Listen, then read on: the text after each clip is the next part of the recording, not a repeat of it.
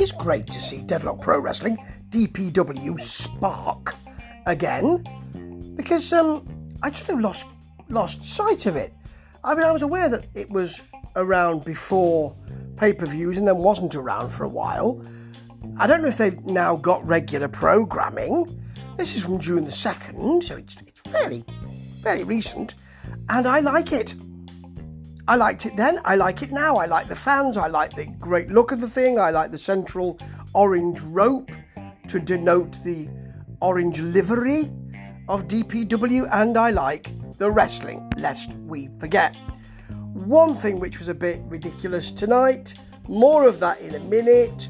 It's about 30 minutes, this program, and they pack a lot in because they pack three wrestling matches and some shenanigans as well. First of all, Mason Miles versus Alexander Moss, both of which I've seen on DPW, I think, and other places. Really nice.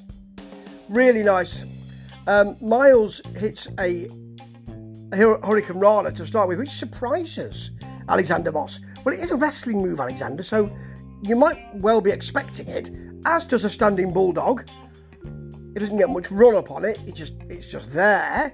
You really you really need to change your expectation, Alexander, because you must expect some wrestling moves in a wrestling ring. Moss comes back with a drop kick, Miles gets to the outside, there's a nasty Moss backbreaker and a back suplex combo, which is lovely. But Miles comes back with a sling blade, which is really nice to see, or to look at, or to regard, and a huge Uranage for a long two count. But, and, not just but, and he follows it up with a massive tornado DDT and a brainbuster. Moss rolls out of the ring, uses the impetus to get out of that ring because it's smart, you see.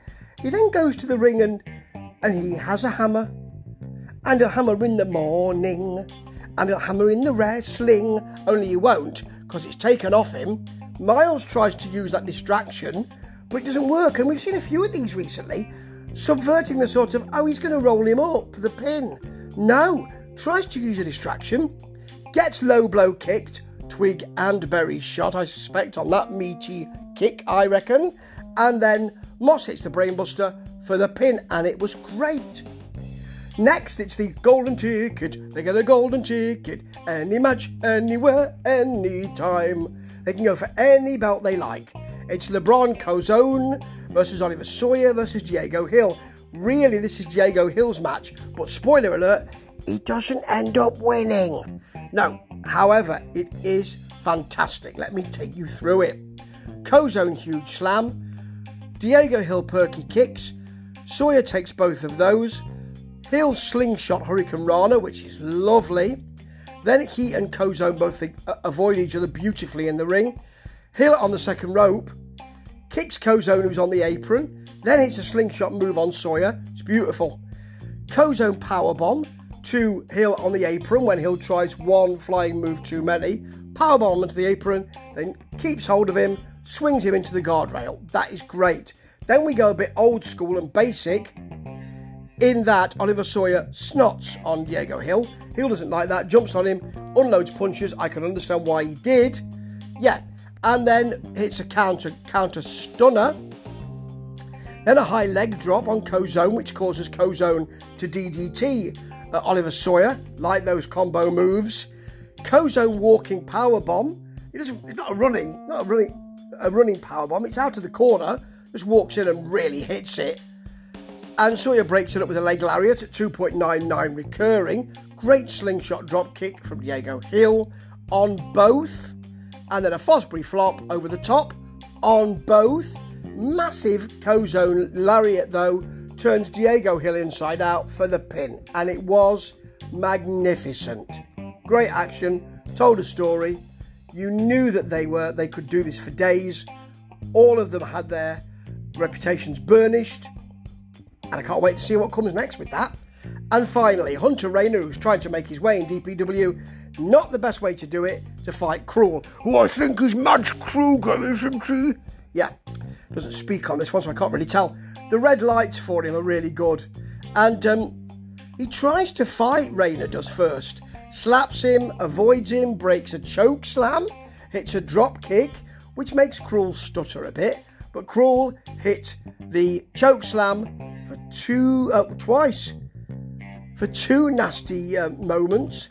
Hit them twice, got the pin after the second. It was a bit meh. The afters were what was important, really. Makes the choke slam the ref, thinks better of it. Commentary team can't quite believe that, neither can I. Goes out and looks at some fans. There's a fan who seems to be quite excited with his with his um, phone, taking a video of it. Grabs that fan, pulls him over the guardrail. It looked real. It probably wasn't. I wouldn't have thought it was. There's a masked figure in the ring. It's Colby Corino. He's back for a big pop. Punches and chops to Cruel and Enzuigiri. Cruel gets out to the walkway. Lights go out. Lights come up. He's gone. Colby's not finished. Calls out Lucky Ali, who of course is the DPW champion, who comes out and says things to the to the effect of "I'll be a WWE superstar before you are." and that's like saying my dad's bigger than your dad, isn't it? Yeah. And um, then he asks for Colby Corino to be arrested. Right. So if you're calling for somebody to be arrested, you really need the police force, don't you? And there really needs to be some reason. There is no reason why he should be arrested. He's allowed to be in there, isn't he? I mean, maybe he's bought a ticket. I don't know, but I don't. I mean, he's allowed to be there. Plus, these aren't policemen or a police officer. These are staffers with DPW shirts on. So what right do they have to arrest him? Colby doesn't say, just a minute, you can't arrest me. He allows them to do it. They march him out the, out the ring, and they march him to the exit, and he just allows them to do it. You're not police officers. It might be a good idea to say, got no right, mate, you're not even a security officer, and even you couldn't even do that if you were. It's a bit ridiculous, and it's the kind of thing that you only ever see regularly on wrestling programs and the like. But having said that, this was great. The in ring work was great. I understand why Cruel had to do the work he did. I understand why they did that with him. The other two matches were just phenomenal. Welcome back to me, DPW. Oh, I can't wait to see the rest. Ta ta.